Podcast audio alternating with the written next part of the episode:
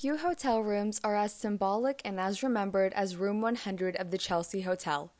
It is impossible to deny the influence that Sid and Nancy have had on pop culture, spinning numerous books, movies, and TV shows, arguably popularized most by Alex Cox's film Sid and Nancy, starring Johnny Depp as the bassist.